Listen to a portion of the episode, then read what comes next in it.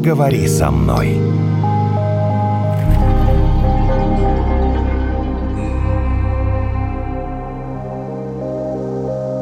Подсознание и интуиция связаны между собой.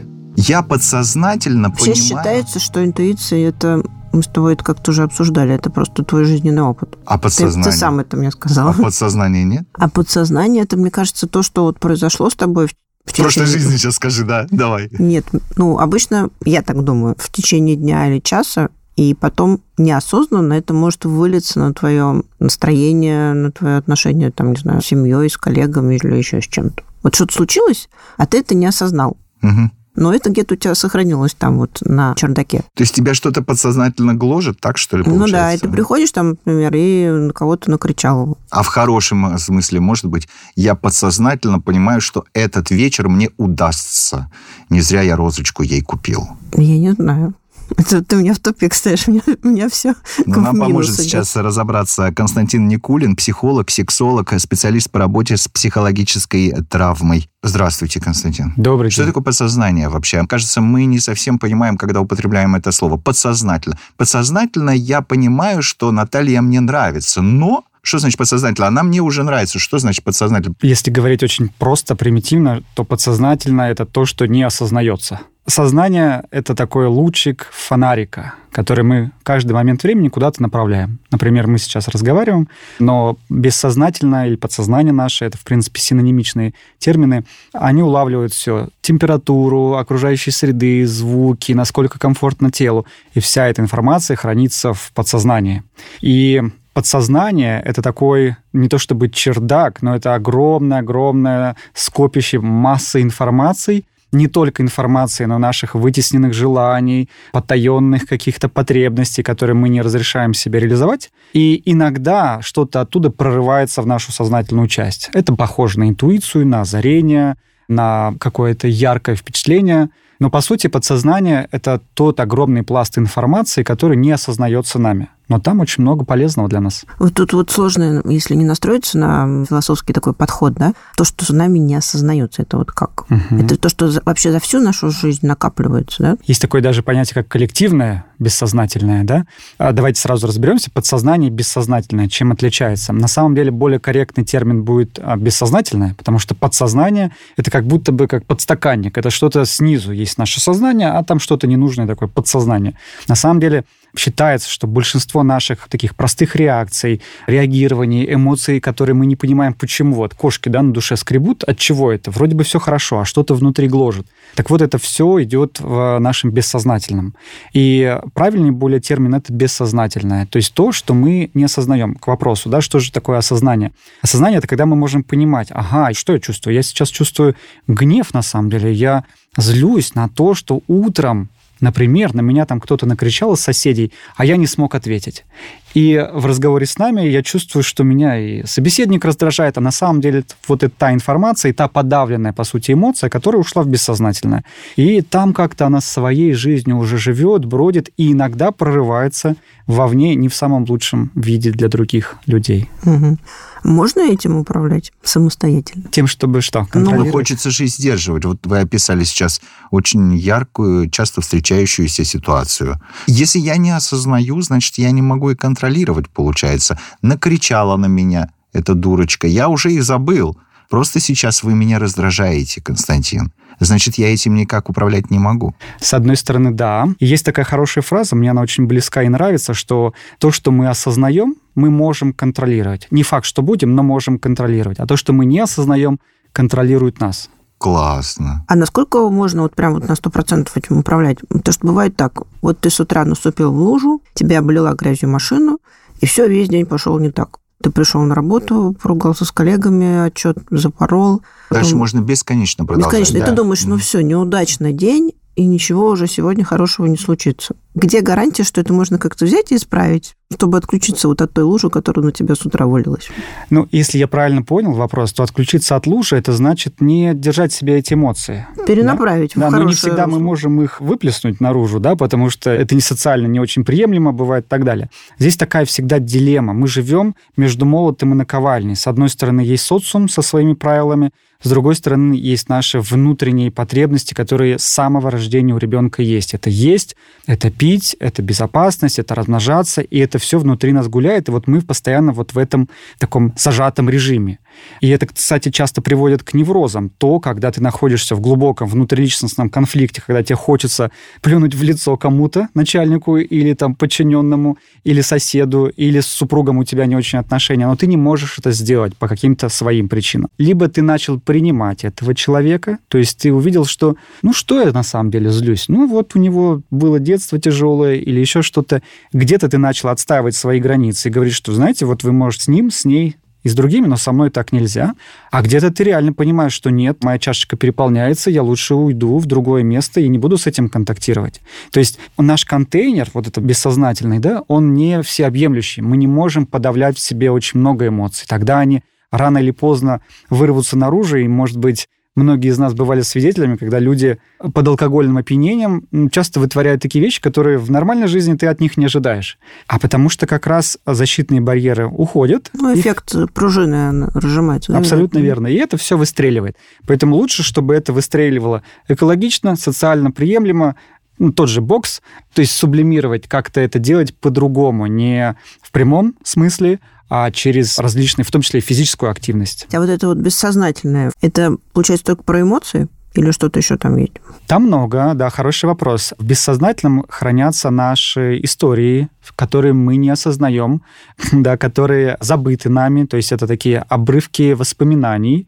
Это то, что, кстати, под гипнозом да, считается, что можно поднять вот как из-под воды наружу и вспомнить, и осознать. И такое бывает. Есть такая психологическая защита вытеснения, когда какое-то очень травмирующее событие, оно уходит бессознательно, чтобы оно не травмировало тебя в твоей памяти. В бессознательном в основном это наши истории памяти, это эмоции, и это наше стремление, наше влечение как говорится, зов крови, зов рода. Контролировать собственное бессознательное невозможно. Я бы сказал так, что скорее оно контролирует нас, но оно может стать для нас как союзником, так и врагом, если мы не в контакте, если мы не исследуем себя периодически, хотя бы не задаемся вопросом, чего я хочу, что я не получаю, а, и что меня вообще ну, тревожит. с чего начать? Не? Да. Ну вот я не хочу, чтобы мне подсознательное мое или бессознательное было мне врагом. Угу. Ну, с чего начать? Сейчас Значит... скажешь только пойди к психологу. Нет, я считаю, что каждый сам себе может Можно быть... почитать Фрейда.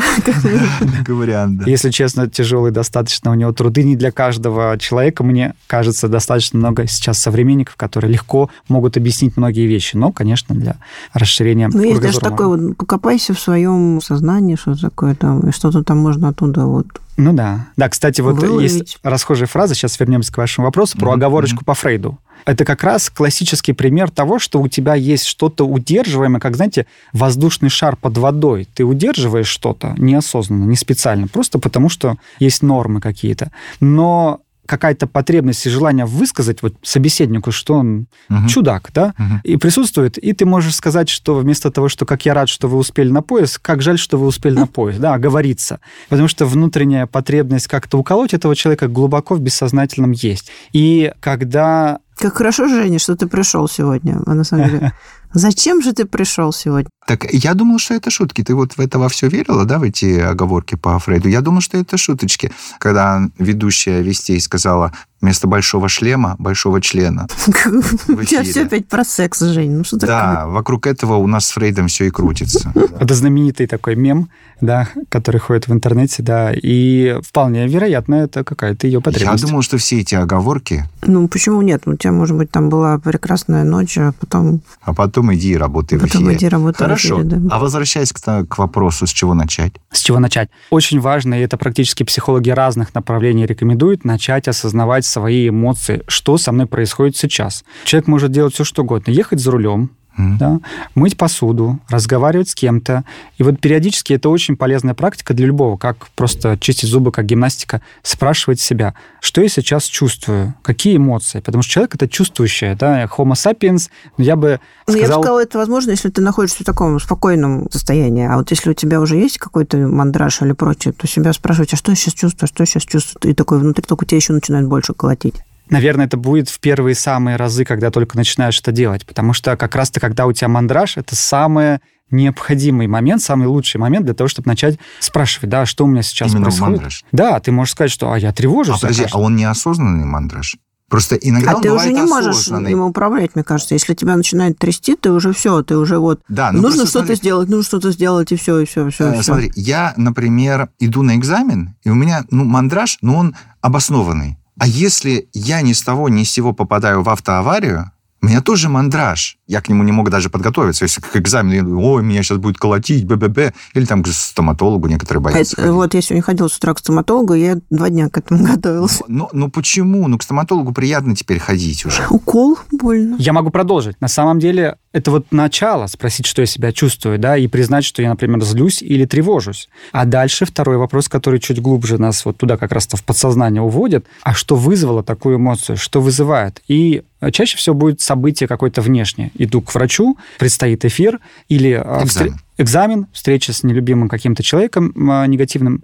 И вот здесь самое открывается Да. как бы поле, с чем работают чаще всего, ну, например, когнитивно-поведенческие терапевты. Они предлагают найти так называемые искажения, как я так вижу, интерпретирую эту ситуацию так, что она меня безумно, например, пугает. То есть мы не идем к тому, чтобы стать вообще людьми, как роботы, да, которые ничего не чувствуют. Или дзен. Да, дзен.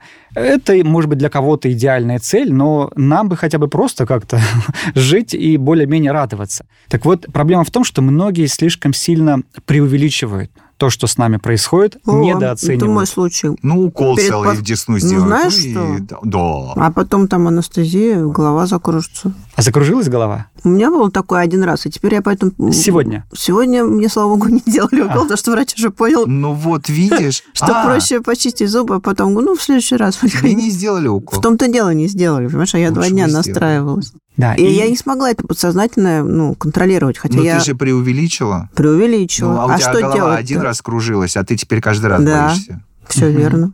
Здесь вот смотрите, как что делать. Пью валерьянку. Здесь Не помогает. А более того, когда вот ты в таком состоянии страха, у меня, например, не действует анестезия. Да? Да, До мне- такой степени? Да. То есть это, себе. он блокирует, мне делают один, второй, третий укол, и ничего, все, я чувствую боль. У меня такое было несколько раз. А вы меня спрашиваете, вот так вот я каждый раз поход к стоматологу. Мгм. И это, наверное, возникло после как раз той ситуации, когда...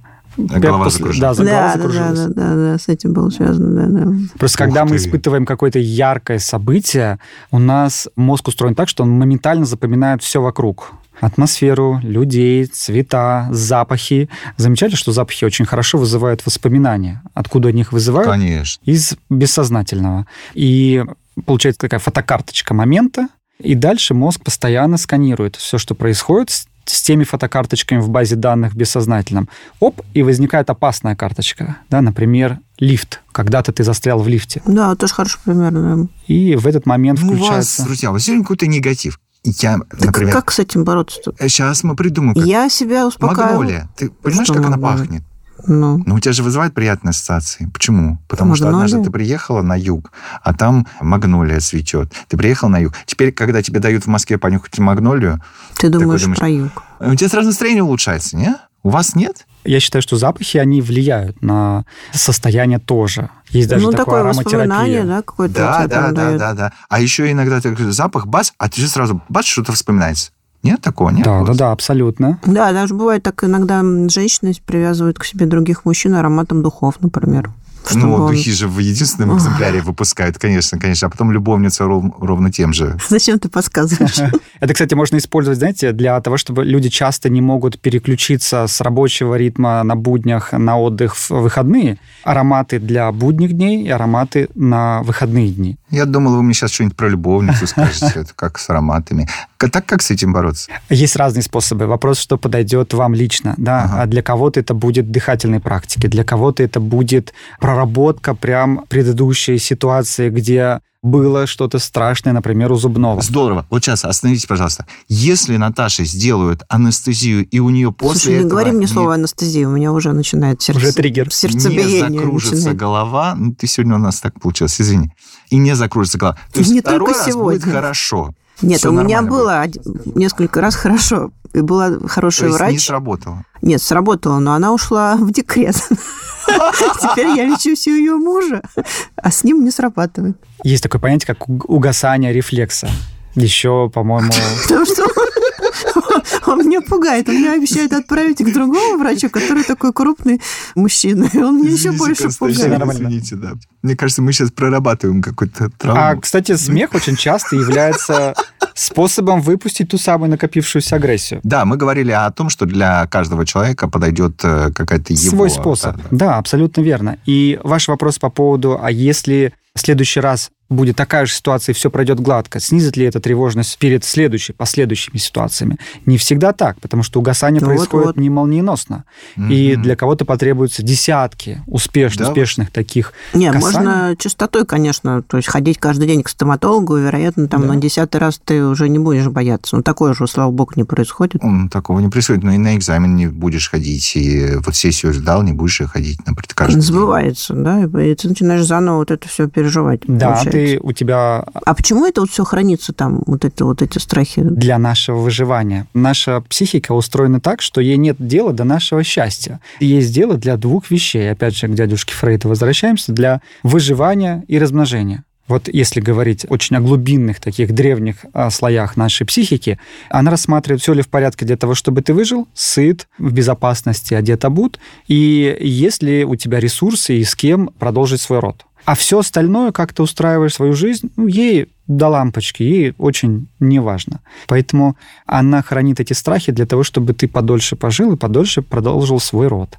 С большей вероятностью продолжил свой род. А как ты будешь жить? И вот получается так, что у нас многие люди выживают. Не живут счастливо, а и в радости. Они выживают, потому что, ну, я не имею в виду финансовую какую-то составляющую, да, а именно психологически. То есть такое ощущение, что они борются с какими-то ветряными мельницами постоянно, и не задумываясь о том, что со мной происходит, что стоит, там, с чем стоит поработать самому или с психологом, или еще с кем-то. А что оставить, что уже хорошо? И вот в таком в бельчих бегах. Сейчас очень глубокая такая вот... Как э... вот, э, вот то, что Евгений нам советовал с запахами, как чаще ловить вот эти вот приятные моменты? Угу. Ну, то, что, как вы ну, правильно сказали, ну... мы чаще находим в себе отрицательные всякие истории, страхи там в том числе. А вот на приятные это как настроить? На приятные воспоминания? Это сделать сложнее, Доставать опять же, оттуда. в силу того, что так устроен наш мозг. Ему важно, чтобы мы выжили, поэтому в разы сильнее мы чувствуем негативные эмоции, потому ага. что просто те люди, которые меньше тревожились, наши предки, они не продолжили свой род да, потому что они попали к саблезубым тиграм в пещеру, с ними что-то произошло, и мы, по Их сути, потомки, потомки самых тревожных людей, которые постоянно переживали, потому То что это способствовало нет выживанию. Совсем всего плохого. А, да. Потому что это своего рода защита, правильно? Да, да, да. То есть это полезно. И как в тревоге как таковой нет ничего плохого. Другое дело, когда она фоновая, хроническая или очень сильная, то тогда она уже отравляет тебе жизнь, и тогда уже сам факт твоего дальнейшего существования нередко становится там под угрозу, потому что человек ну, просто уже может отказываться хотеть жить. И здесь это прям, знаете, выработка такого стиля мышления. Вот прям фокусироваться здесь и сейчас на том, что у тебя есть хорошего. В каждый такой, не знаю, каждый час, хоть напоминать напоминание на телефоне ставить, что у меня хорошего сейчас. Одно что-то. Я вижу вас, ну вот физически вижу глазами, кто-то не видит, порядка нескольких миллионов людей на Земле. Это немножко близко с философией стоицизма, то есть это не что-то новое, да, но по сути наше отношение к тому, что происходит с нами, определяет уровень нашей жизни. Вы верите в людей? Вы верите в то, что люди вообще способны радоваться таким простым вещам, которые вот э, сейчас э, ради примера употребили? Я вижу, у меня есть э, работа, у меня есть любимый человек, у меня есть дети, у меня есть что поесть. Ну, вот люди готовы к этому, по-вашему? Вот вы как человек, который работает с людьми. Я вижу, что люди будут вынуждены, или часть из них уже вынуждены это делать, когда мы достигаем какую-то цель, у нас выбрасывается дофамин, а также он выбрасывается, когда нам надо достичь что-то, то есть он нас побуждает к действию. И сейчас так много простого дофамина, начиная от дешевых калорий очень вкусных, заканчивая социальными сетями, компьютерными играми, различными вот такими блокбастерами, фильмами, которые очень яркие и так далее. И человек, возвращаясь в реальность, он испытывает автоматом пресность бытия. И начать... Да, то, что там все ярко, это Конечно, красиво, и да. начать вычленять из обычной жизни радость становится намного сложнее, чем нашим предкам. Вспомните, как мы играли в детстве во дворе. Мы палкой гоняли консервную банку, ну вот чаще всего, да, в лучшем случае футбольный мяч. Сейчас все больше и больше родителей, которые ко мне обращаются, слышат фразу, что им ничего не надо. Одна фраза «мне скучно», ну, про детей имеется в виду. Мгм. И отчасти это действительно так, потому что дети с ранних лет, а может быть даже и месяцев в некоторых семьях, привязаны к телефону, который тотально бомбардирует э, зрительные нервы и кору головного мозга импульсами очень яркими, сильными. И когда телефон уходит, то жизнь становится скучной, пресной и действительно нерадостной. Это основа депрессии, это основа безрадостного, бесцельного существования. Вот мне кажется, в этом основная причина того, что человек сейчас намного меньше, как будто бы, как мне кажется, радуется и испытывает такого состояния. Я очень люблю смотреть, как цветут каштаны. Я тоже. И каждый Надо раз, же. когда вот мне как-то грустно, я вспоминаю, как они выглядят. Вот каштаны и сирень. А, ты вот как. Да, вот эти вот красивые свечи. Ну и, соответственно, у тебя какие-то воспоминания там с весной, да, рождаются, и у тебя вот настроение Мне когда грустно, становится будет- лучше. я слушаю грустную музыку. Странно. Когда грустно, я слушаю грустную музыку. А у каждого свой здесь путь. А вам, вы что делаете, когда вам грустно? Когда мне грустно, Я, я... Пойти заглянуть в холодильник не считает. Да, да. На самом деле, я вот понимаю, что все реже и реже становится грустно, честно, потому что раньше бывало грустно, и я, кстати, тоже любил слушать грустную музыку, а теперь как психолог я могу объяснить, почему это. Это, наоборот, даже позитивная такая тенденция. Ты соприкасаешься со своими вот этими грустными, негативными эмоциями и так их перепроживаешь. Как сказал кто-то однажды, чтобы оттолкнуться от дна, нужно с ним соприкоснуться. Мгм. То есть не отрицать, что все хорошо, и мы надеваем маску счастливой жизни. Вот это позитивное мышление, у него есть очень неконструктивная оборотная сторона. Потому что когда у тебя действительно дела идут очень ужасно, стоит признать, что у меня дела ужасные, и нужно с этим что-то делать, а не засовывать голову в песок и говорить, что нет, проблем нет, все хорошо. Это Мгм. неконструктивно. И, на мой взгляд, когда ты испытываешь какую-то эмоцию, такую как грусть, как печаль, очень важно понять, что вызывает у тебя это. То есть я вот приверженец такой теории, что все-таки наши мысли определяют наши эмоции. Вот, например, сегодня была относительно пасмурная погода. а Я очень люблю солнечную погоду. Я поймал себя на мысли, как жаль, что сегодня пасмурная погода. Но вначале была мысль, а потом она вызывает эмоцию. То есть я поймал себе, что-то мне грустно. Я вот ехал на поезде, думаю, как-то тоскливо за окном. И мне как-то грустно. И думаю, а почему? Потому что я от супруги с ребенком уехал или нет? А, так потому что пасмурно. Пасмурная погода для меня что-то там значит.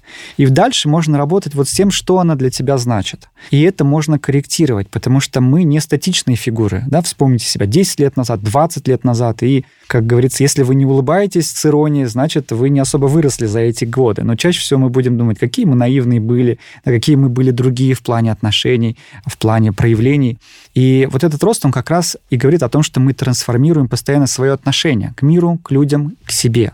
Вот. И я скорее за то, чтобы проживать негативные эмоции и осознавать, а что их вызвало. И если это можно поменять, менять. Если поменять нельзя, принять. Но что хуже всего, это когда человек сваливается в такую жертвенную позицию, он застревает в своих обидах, в своем негативном отношении к миру. Ой, а можно пример? Да, когда человек говорит, что вечно виновата моя жена, или мой муж, или мои родители, потому что они со мной так-то были. Вот это такой очень скользкий всегда момент. То есть, с одной стороны, действительно родители влияют на наше будущее, но с другой стороны, если ты только и занимаешься тем, что ты их обвиняешь в этом, ты стоишь на месте, ты не растешь. Обвиняют правительство, обвиняют То есть виноваты людей. все, но только не он. Абсолютно Вот так. верно, да. И мы таким образом передаем ответственность другим людям. В этом, в принципе, ничего плохого нет, кроме того, что ты перестаешь как-то вообще контролировать э, сферы своей жизни и течешь по течению. Спасибо вам и Константин за то, что пришли к нам сегодня. Спасибо вам. Что ты так тяжело вдыхай? Это Ну, твое бессознательное пытается мою- прорваться сквозь твое сознание. Оно прорывается. вот Я ты даже подумал, стал что мне- улыбаться. А ты- я до этого не улыбался. Нет, ты был да. мрачный, когда на меня смотрел бессознательно. Наталья, как вы поняли, Константин, моя любимая соведущая на протяжении уже больше, чем года. Э, Да, всем, Евгений. да, да, да, всем предлагаю продолжать еженедельно слушать подкаст «Поговори со мной». Сегодня нашим гостем был психолог, сексолог, специалист по работе с психологической травмой Константин Никулин.